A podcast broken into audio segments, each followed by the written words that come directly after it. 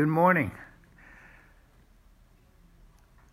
I thought I'd like to tell you this morning about. I don't know if this thing is working, but I'm talking anyway. Um, how I became a pastor. Um, it's kind of interesting. I, I got my degree in civil engineering, master's in sanitary engineering, um, kind of environmental now, I guess they'd call it. Worked with Hampton Roads Sanitation District in uh, Virginia Beach, and then I uh, worked with a paper mill in North Carolina for a while. Really interesting stories there, but I was working in Northern Virginia with uh, Dewberry, Neal and Davis, now called Dewberry.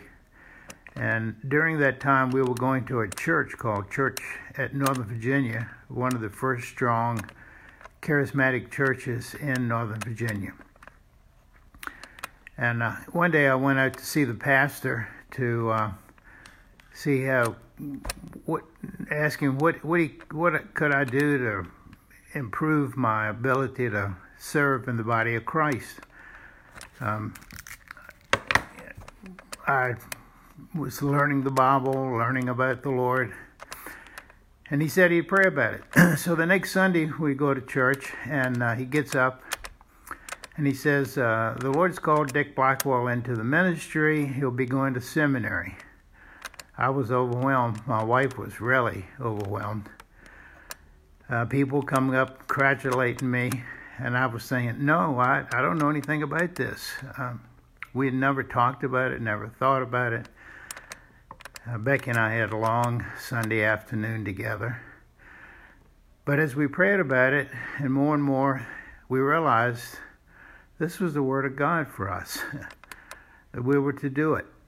Um, an unusual way to get called. Um, thinking back on it, it was more like a, he, he prophesied. I'd rather him done it to me privately.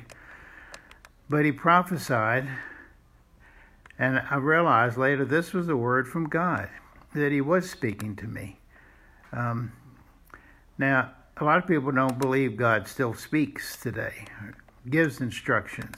Um, but prophecy, the scriptures in 1 Corinthians 14, um, both 1 and I think 39 says, uh, earnestly desire to prophesy. Um, God does speak to his people today, and it's our job to, to be able to listen. I have some thoughts uh, I thought I'd share, things I've learned or observed through the years. First of all, God definitely still speaks today. Um, I know there's some in the body of Christ that think that once we got the Bible, he didn't need to do that anymore, once it was canonized but we do need to hear from God.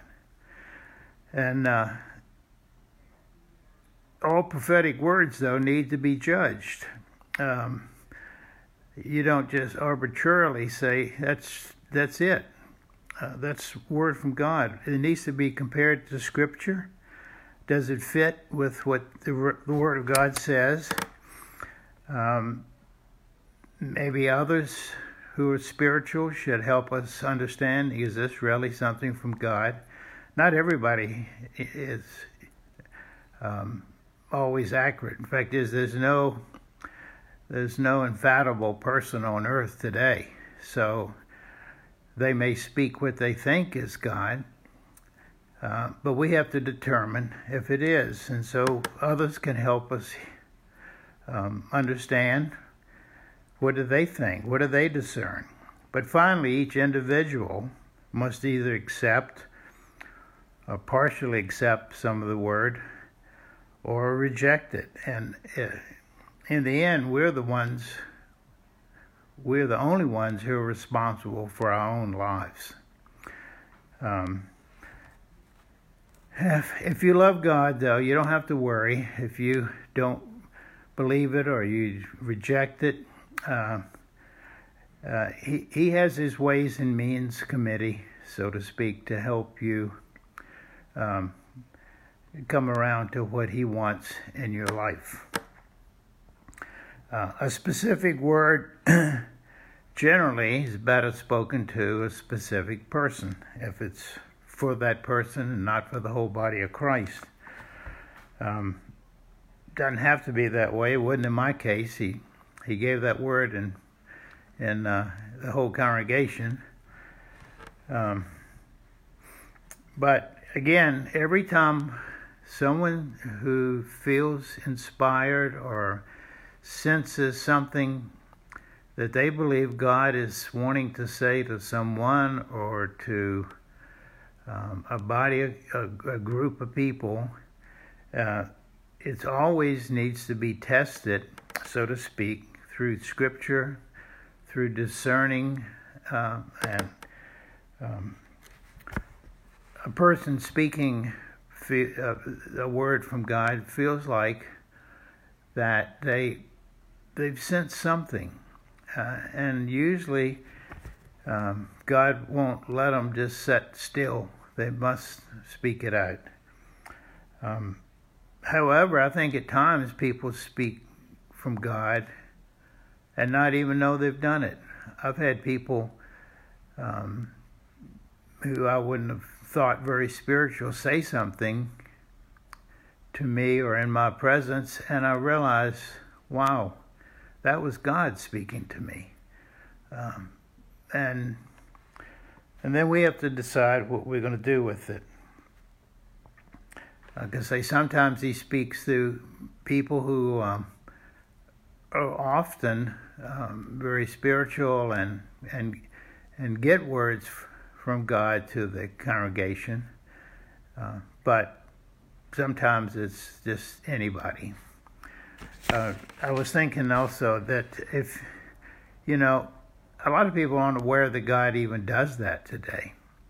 There are a lot of churches that don't practice that, don't know about it, uh, but it's in the Bible. It's clear, and uh, I was unaware. I, I, I, never even thought about it. I'm sure I'd read those verses before uh, to prophesy the gifts of the Spirit working today.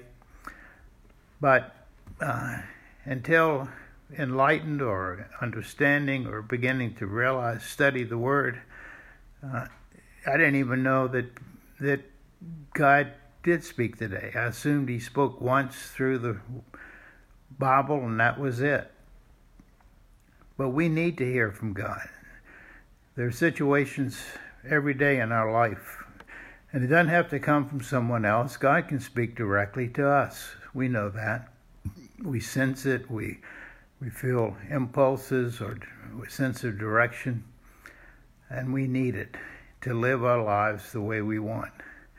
So, anyway, I ended up in seminary through basically a word and approved it proved to be true through the years.